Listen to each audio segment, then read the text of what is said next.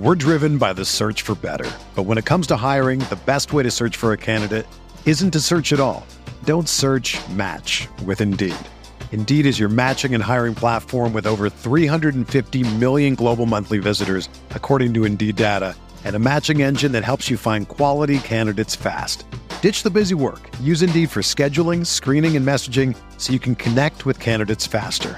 Leveraging over 140 million qualifications and preferences every day, Indeed's matching engine is constantly learning from your preferences. So the more you use Indeed, the better it gets. Join more than 3.5 million businesses worldwide that use Indeed to hire great talent fast. And listeners of this show will get a $75 sponsored job credit to get your jobs more visibility at Indeed.com/Blue Wire. Just go to Indeed.com/Blue Wire right now and support our show by saying that you heard about Indeed on this podcast. That's Indeed.com/Blue Wire. Terms and conditions apply. Need to hire? You need Indeed. Welcome to the Mind on My Money podcast presented by Pinnacle Trust. Hosted by RebelGrove.com publisher Neil McCready and Pinnacle Trust financial guru Martin Palomo, the Mind on My Money podcast tackles the financial questions we're all thinking about. From paying for college to saving for retirement, from life insurance needs to 401ks and everything in between. The goal is to help you take the stress out of financial concerns and give you some tips to enjoy life while your mind is on your money. Now here are your hosts, Neil McCready and Martin Palomo. Welcome to another edition of Mind on My Money podcast. Presented by Pinnacle. I'm McCready. Martin Palomo with me today as well. We'll talk about some GDP news that Martin was just telling me about. Probably are going to mention COVID at some point because there's all sorts of talks about shutdowns again and lockdowns and mask mandates, and seems to be a different reaction from the populace this time around. So we'll talk about those things. Whatever else happens to strike us. Ted Lasso Season 2 is out. I haven't watched yet. I'm kind of saving a couple of I'm trying to kind of wait till I get to a place where I can watch a couple of episodes at once, which might be this weekend. So kind of pumped about that. Want to get Martin's thoughts there. So we'll get to a lot of stuff. First, I want to tell you, I'm coming to you from the Clark Ford studios. Clark Ford is in Amory, Mississippi, 662-257-1900 is that number. We talk about economics and things on this show, and one of the principal basic, like economics 101, is supply and demand. And for a long time, Martin, there's been very little supply because of what happened with COVID. Correct. That will continue. That trend will continue. And there's been a lot of demand. And that trend will continue also. The good news, specifically pertaining to Clark Ford, at least, can't speak for everyone else or for all other economic markets, but at Clark Ford, they actually have some supply right now. They actually have some trucks on the lot. A lot of people have been wanting to get a Ford F-150. Well, they have a few of them now. Hadn't been able to say that for a little bit. It's been a weird year in the car market. So they're there, 662-257-1900. If you're interested in one or in any other Ford product, whether it's an Explorer or a Focus or whatever, get in touch with Corey. Ask for a quote. He'll give you a quote within 15 minutes in business hours, right to the bottom line. No hassle, no haggle. You get your quote. The rest is up to you. You can shop it around elsewhere. Use it as a gauge. It's, again, he already spent his 15 minutes. That's cool.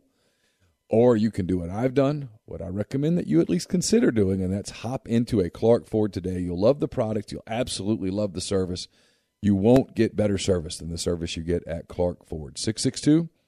662-257-1900. And, Martin, before we get rolling with today's show, tell the people a little bit about Pinnacle. Yeah, man. I might need to give Corey a call. I'm kind of bumping up on – anyway, well, that's a – we can talk about that offline. Man, we, Pinnacle, we are continuing, right through the middle of our conversion, man. And, it's really kind of exciting times here. It's been a lot of work.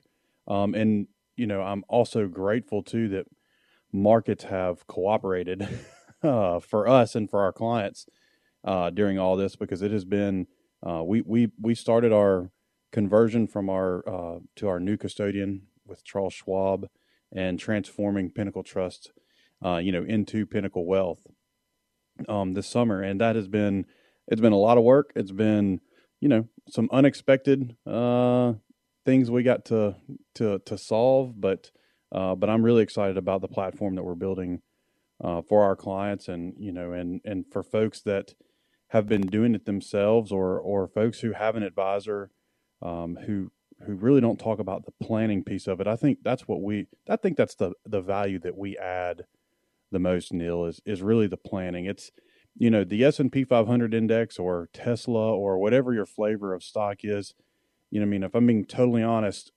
you can buy the same stuff on Robinhood, which, they're IPOing today, which is some big news too.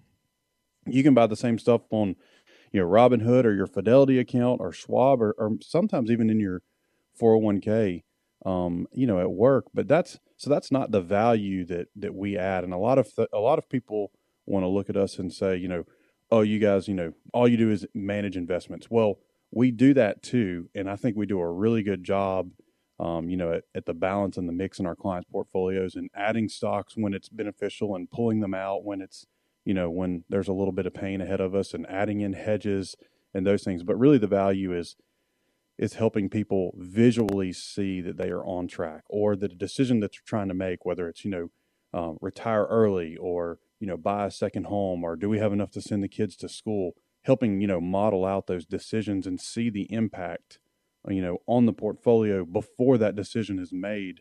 That's where we earn our keep. And that's the value that we add to our clients. So, if you're out there and you've been doing it yourself, and you've just been doing the investment management piece, but you have no idea whether you're on track or not for, any of your life goals as it relates to your financial life, which is like the wet part of the ocean. So it touches everything. Or if you have an advisor that, just doesn't do the planning component, or doesn't understand the planning component, or doesn't have the tools to do it, give us a call, 601-957-0323. You can check us out on the web too at www.mypinnwealth.com. And you can get us through email, info@mypinnwealth.com. All right. So you were telling me about GDP and didn't come back the way that people had anticipated that it would, and what that might do with interest rates. There's the super first grade version of what you were telling me. So now go ahead and fill the people in. Yeah. I'm still going to give the kindergarten version, on for our listeners, because most people, don't really. GDP is made up of a lot of different things, and it's essentially the health and growth of our country's economy in the most basic sense. And that's really all we need to understand, for this conversation. But so second quarter GDP numbers were released today, and the analyst estimates were going to be that we grew, by 8.4% year over year. So just meaning that they looked back 12 months ago and that the economy has grown, by 8.4%, if we had 4 consecutive quarters. So what it actually came in at was slightly below, not slightly, it was a pretty big miss, around 6.5%, which there's, people might go, oh my gosh, we're in bad shape. That doesn't really mean that we're in bad shape. It means we just didn't grow as fast as analysts had expected, and labor is probably a decent chunk of that number. I haven't dug into the numbers, so I'm not going to comment on what it's made up of today. And I can do that and look in, and if it makes sense for another show, we can talk about it. But one of the things, as we talk about on the show a lot, is what, whatever the Fed does with interest rates is such a huge driver for investments. In your retirement account. So it doesn't matter if you're, working and all you have is a 401k that you're contributing to. This impacts your 401k. It impacts everything. Or if you're, super wealthy guy that, has tons of money in cash that, that they're investing not inside of a 401k, it has an impact on everyone. So one of the big things that was this week too was, there was a Fed meeting, and Powell came out.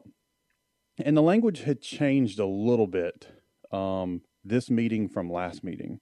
And the term that they use that people might hear is hawkish. And what that means, you'll hear two words, dovish or hawkish. Dovish meaning that that they're going to be more accommodating to interest rate policy, or they're not going to raise rates for just the kindergarten version. Hawkish means like a little bit more aggressive. So think about the birds. Dove is less aggressive, you know, kind of a peaceful bird. Hawk is definitely a bird of prey. You know, it's a predator. It's aggressive. And when you hear what the term hawkish tone, that just means that they're looking at, they're considering raising rates or, you know, restricting, you know, easing, quantitative easing. So I also just used another word where people are like, what the hell did he just say? It's a technical term, but it is a term that you hear a lot. But anyway, all that really means is, are interest rates going to go up or interest rates going to stay the same? The Fed came out and said, hey, we're going to keep rates where they are, but they did say that they might begin having conversations about a term that's called tapering. And so I'm going to give you the kindergarten version of that too. So a lot of people just pay attention to, you know, whether the Fed is going to raise rates, keep rates the same, or drop them. Another tool that they have in their belt they've been using since 2008 is called is the balance sheet. And it's they've been a big buyer of U.S. government treasuries or U.S. government bonds, which has the same impact of, you know, of keeping rates low. And so what they've talked about doing is they're going to start buying less treasuries so that there's, you know, there's not the demand for those bonds. Not that there'll be less, but the Fed's not going to be a big buyer of it. So it's kind of like a seesaw when you're a little kid. You know, we just talked about supply and demand.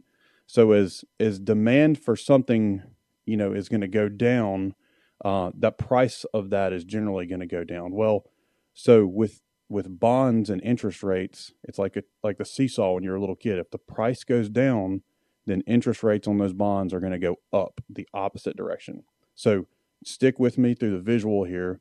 So if the Fed is saying, hey, we're going to start buying less, then that means that we don't have that big buyer. The demand's going to, you know, potentially go down a little bit. Prices are going to go down a little bit, and interest rates will start on the long side, start going up. So there's two tools that they use, and they said they might start talking about buying less bonds. So that would have an impact of rising rates kind of organically versus their very direct impact of raising the short-term rates. So now I just threw up all over you and our listeners. And I'm going to pull this back to the GDP. Yeah, thing that, because there's I'm reading from the Wall Street Journal here, just a headline.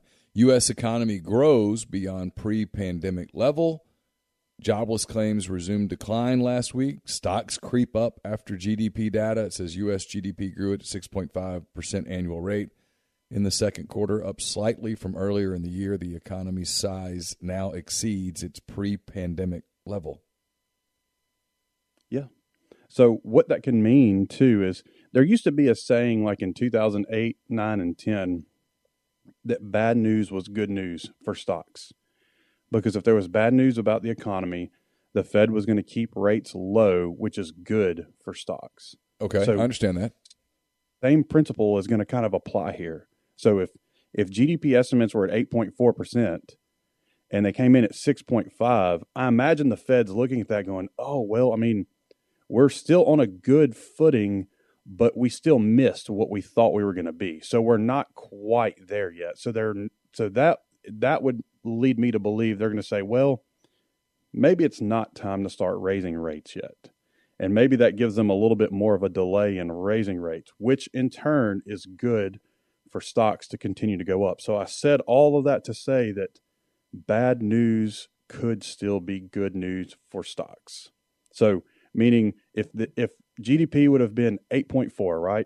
And if it would have come in at 10, what probably would have happened was the Fed would go, gosh, well, we're ahead of pace. So maybe we do need to go ahead and start letting, you know, some of the interest rates creep up or taper even faster on bond purchasings, which would end up short term, you know, causing a pullback in markets. So kindergarten economics 101, bad equals good for stocks. GDP misses equals potentially good for stocks. You know, the Fed meeting just happened. They said they weren't going to raise rates in the near term, but they could start the tapering. Maybe they don't. Maybe we continue. And I mean, I think we're still in the early business cycle of recovery too. So, you know, I said all that to say, if you got a 401k and you're thinking about cashing out your stocks and going to cash, don't do it. Just let them go. And even if your belly's telling you to, you know, go to cash, don't do it. Just keep stocks in the portfolio, keep a balanced portfolio. Don't make emotional decisions, because the markets can stay totally irrational longer than you and I can stay solvent or keep our money in our pockets. Boom. You can quote me on that one. I will quote you on that. That's what I've done. I just kind of keep riding it out, you know? I mean, you see people kind of panic and all that stuff. And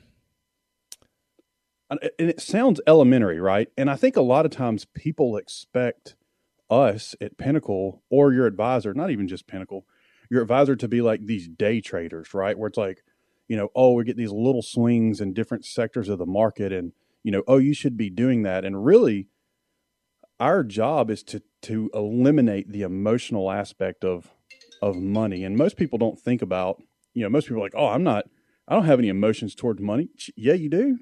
Everyone does. Let your portfolio fall 20%. And, you know, if you have $100,000 in your 401k and you open it up and it's 80,000, tell me that doesn't make your belly. Because if it doesn't, like, I want to hire you here, because I need like emotionally detached people to make decisions, you know, for our clients. Cause that's the hardest part of this, is not making emotional decisions. And if you don't have a philosophy or a process, I don't know how you do it. Cause hell, it was tough in February of 2020 when literally the sky was falling in the markets. And I was like, oh my God, you know, it's like every day you come in and it's just more blood, more blood, more blood. But generally that's good times to buy. So that sounds really, really like evil. You know, it's interesting because there's so much out there right now about the Delta variant. The state and federal medical officials are trying to scare the hell out of everybody. Lots of blame and scapegoating happening. I mean, it's disgraceful, frankly. But that's my commentary. But back to the real thing, CDC recommending the whole mask mandate again. People are getting worried that, here we go, we're heading towards a lockdown again. And for the record, I don't think we are. I for the record, me either, man. It was a failure, and a dramatic failure. Not to interrupt you, I was just going to finish this quick little thought, then I'll hand it to you. What I was going to say was, I think what you see now is 18 months later, far more people. Like, it happened in my community just this past week with the mask thing. Far more people are like, nope. Going to talk this time. Going to speak up this time. I acquiesced a year ago.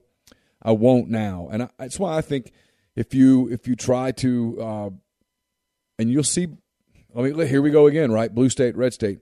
I think you'll see some blue states do it because for whatever reason, they just don't care what happens to people.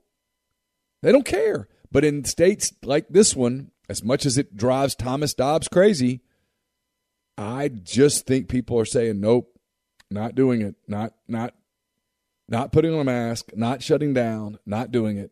It's not going to happen. And so there's this fear out there among people that the economy is going to shut down again like it did in March, April of 2020, and I don't think that's the case. Mm-mm. Well, it wasn't effective.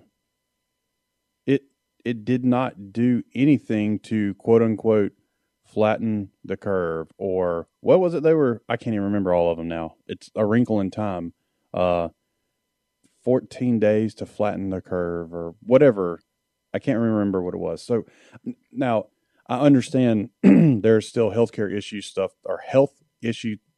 that are happening with Rona. Like, I get it. It's still there. It's still around. It's mutated. It's changed. Okay. I understand that.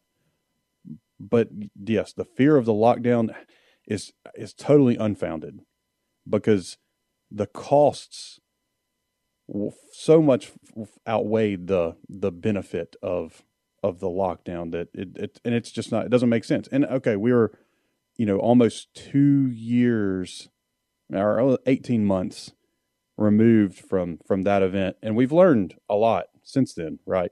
And if this thing, if we have wave 4 or whatever they're calling it, and I totally missed wave 3. I have no idea where wave 3, maybe that was not in the US. Maybe they're talking about global waves. Yeah. I don't know.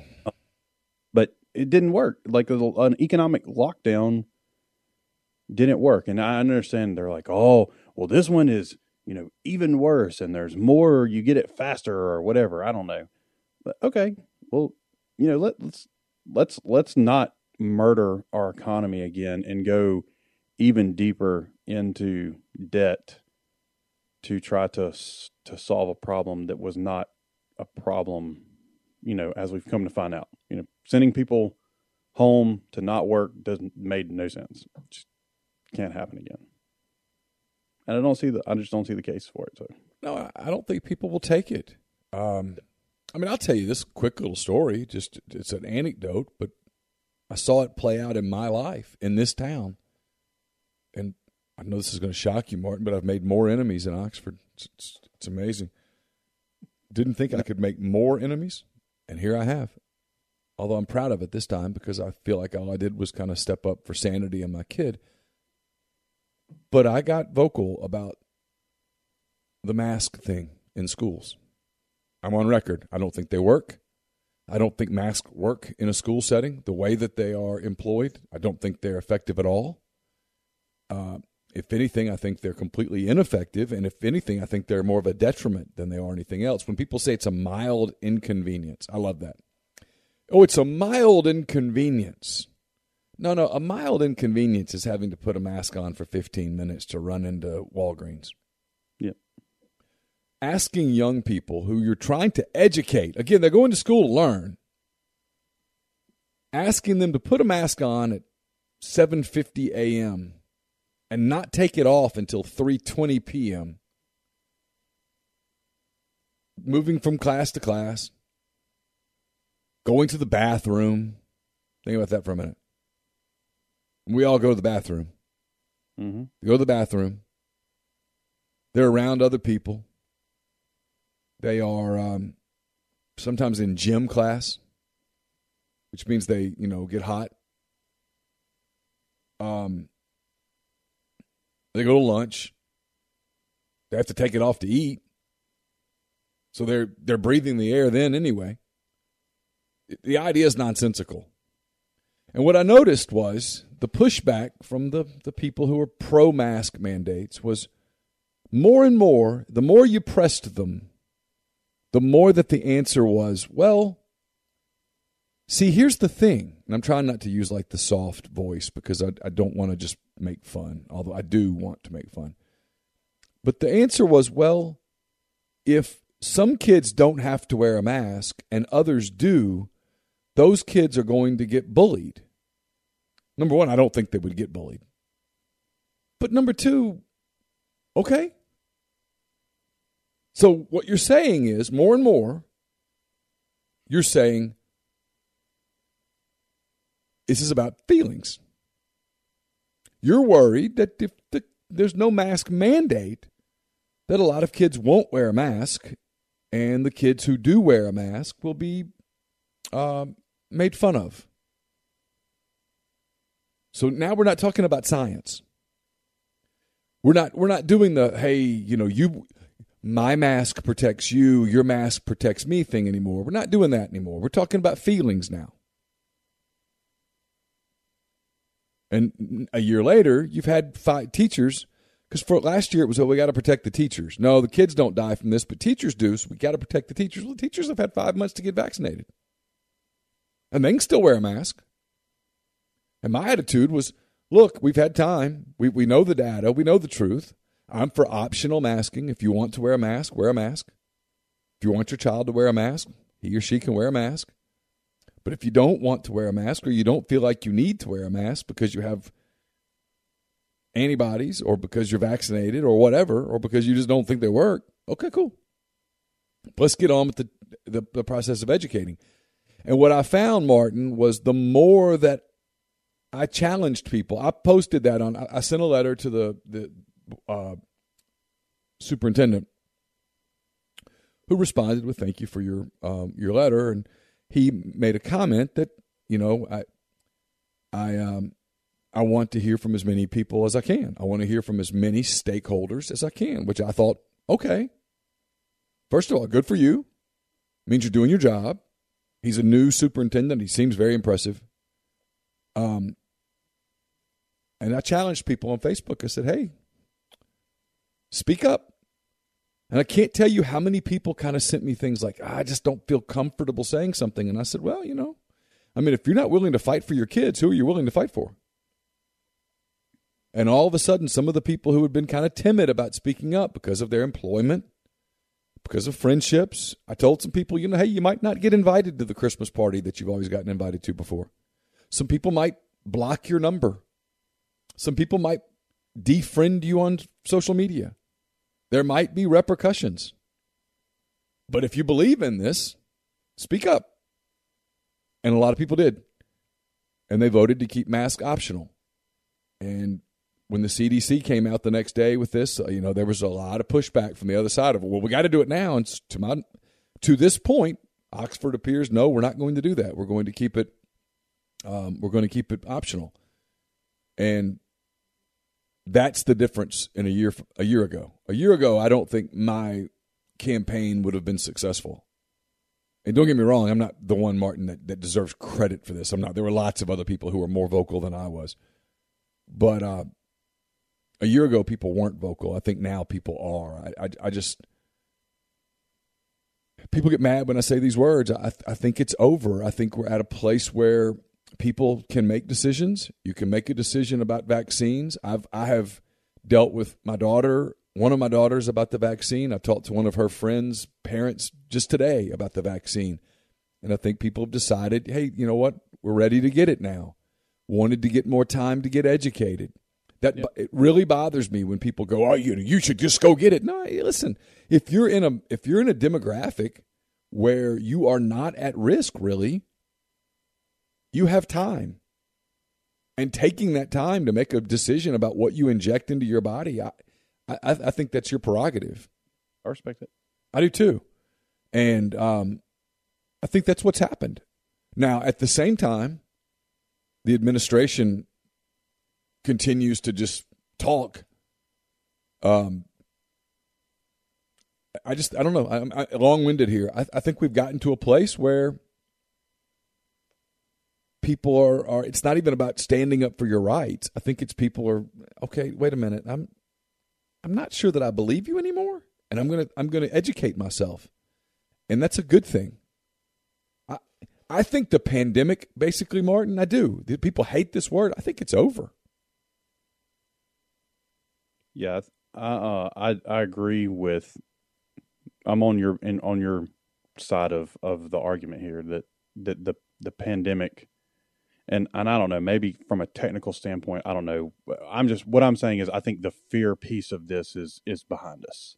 You know, we've talked about this with Alan, you know, way back last year, that in his, you know, I think it was summertime last year, last time he was on, and he said he thought it would just be something we would just have to coexist with, and that it would mutate, and we would have, you know, the same thing with the flu, where, you know, you might have different strands of it each year, and you're just going to coexist with it. And people, just like with flu, there are people who choose to not get the flu shot and people who choose to do it. But, you know, we haven't made these huge deals about folks who choose not to get the flu shot, you know, and we don't make a big deal about the people who do choose to get the flu shot. It has always just kind of been a personal choice, and I think that's where, you know, some of the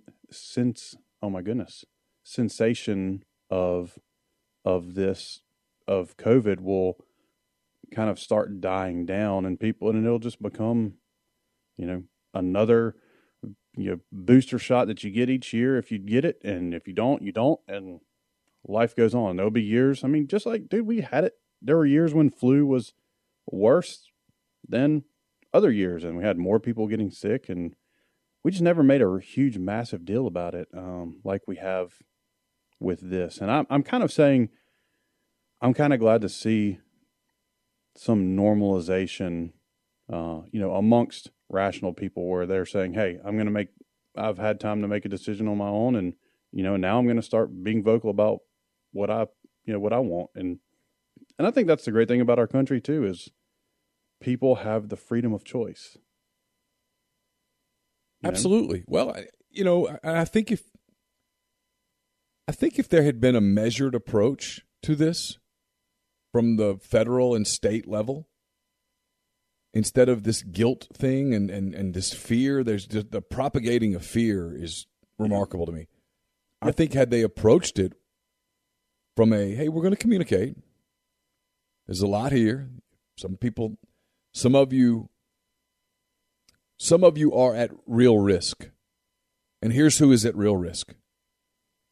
Some of you have more time to evaluate things because you're not at risk at this moment.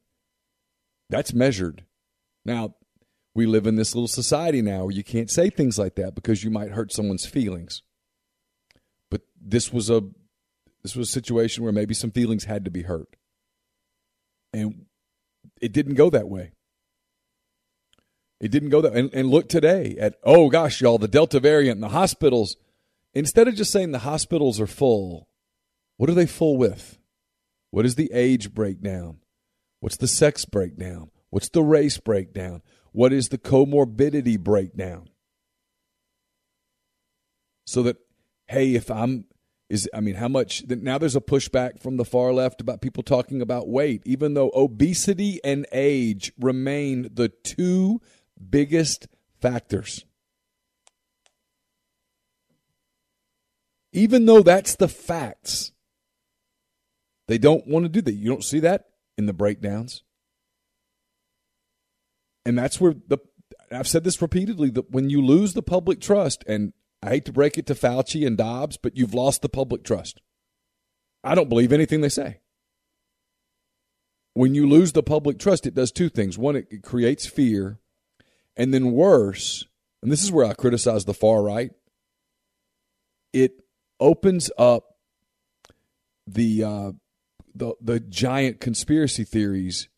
It makes them more believable, even though they're complete and utter BS. It makes them more believable because you don't trust the people that you're supposed to be able to trust because they've lost that trust.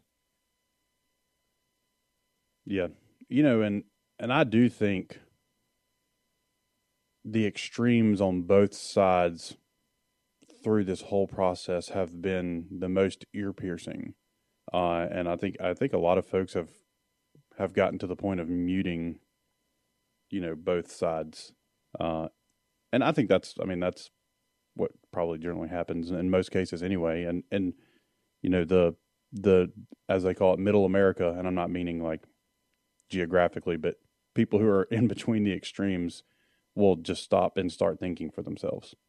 And I think that's where we are now with this whole deal, is people are thinking for themselves and making decisions for themselves. And I think, too, kind of rolling this back to the economy with COVID, if there was this demand from the ivory tower of, we are locking down and we're 14 days to flatten the curve, I think that the bulk of America is going to say, you can take that and shove it right in the rear end, man, because we're not doing that again. Agreed. I think and then there will be some people that want it, There's going to be those folks, and I think those are the extremes, man. And I just think the rational part of America, we're learning how to cope and deal with and live and coexist with this thing. And has it had an impact on the economy? Yeah, it has had an impact. And it's still having some impact in the economy just from, you look at supply chain issues, out of the globe, a lot of what we need to make things come out of really resource rich areas, that don't have the, you know, where we don't, they don't have the freedoms we have, or they don't have, or they've been impacted really bad by, you know, by the virus. And we're seeing that ripple through the world. And it's taking longer than I thought it would take. Honestly, man, I thought we would kind of be, I thought supply chains would be fully rocking and rolling again, you know, by now, and they're not. I think there's, you know, they'll gradually get there. This is not going to last forever. Funny thing you say that. This is Wall Street Journal says, toy makers scramble as shipping snarls threaten to spoil Christmas. Hard to believe, isn't it? Hard to believe that we're already talking about Christmas. Yeah, but it's almost August, and, you know, it won't be long before, you know how this works. We have a football season, the kids go back to school, then before you know it, it's like Halloween, and then boom, it's Thanksgiving, and then you're like, oh my God. It says log jams at seaports around the world are leaving some American toy companies scrambling this summer to ensure sufficient supply will reach retail shelves come this year's holiday shopping season. The toys that arrive in time will likely carry higher prices. Hasbro Incorporated, Mattel Incorporated, and other manufacturers say they are navigating supply chain disruptions and rising costs for material and labor, leading them to raise prices to recoup some of the added cost. Toy industry veterans say this year's disruption is worse than last year when the COVID-19 outbreak temporarily shut many ports, factories, and stores. In 2020, we thought it couldn't get any worse, and 2021 said, hold my beer, said Joshua Lorzell, Vice President of Sales and Marketing for Hog Wild LLC, a small toy company based in Oregon. Yeah, and so I haven't read that article, and that's, I'm kind of curious, and because I don't know the answer to this, what's the deal in the ports? What's the logjam in port? Is it a labor issue? That would be my assumption. Is that it's like it is in so many other industries right now. It's a difficulty in getting labor to come back to work. Yeah, to be able to run the cranes to pick the the boxes or the shipping by the big crates. The big crates and stuff. Yeah, sure. The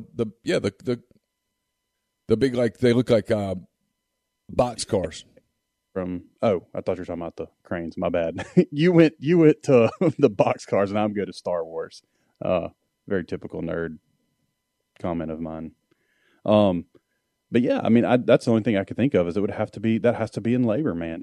Because if you have ships with stuff sitting in the port, and they're saying, we're worried we're not going to be able to get that stuff from those ships to our stores.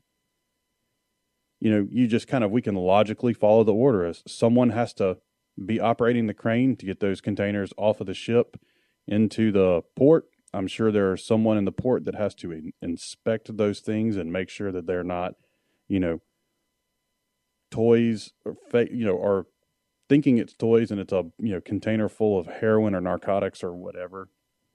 And then those things, I'm sure they get moved to a distribution facility somewhere in the coast, and then it's either a train or a truck, right, that picks them up and moves them regionally to another distribution center where then a smaller vehicle, maybe an 18-wheeler or a UPS-sized vehicle, moves them to a warehouse for a distributor, like a toy store, and then from the toy store warehouse, it gets into the stores. That's I just go the logical, step by step there, and that's all labor. That's not materials.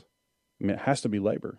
Why issue? Well, because we shut our economy down and we paid people to stay home, and some of those states. Well, those don't roll off until September, right? In some states, yeah, that's fact. Yeah, and they might get extended. Biden, for example, is asking Congress to extend federal moratorium on evictions. That's kind of the next big fight back from a government standpoint is how much longer do we continue? And I say we, how much longer does the government continue to provide the extra subsidies? Yeah. To people, how much longer until the government says, okay, it's time to go back to work? Yeah, and the answer to that, I'm going to be honest with you, I think, frankly, and I hate to say this, I think the answer is not before the 2022 midterms.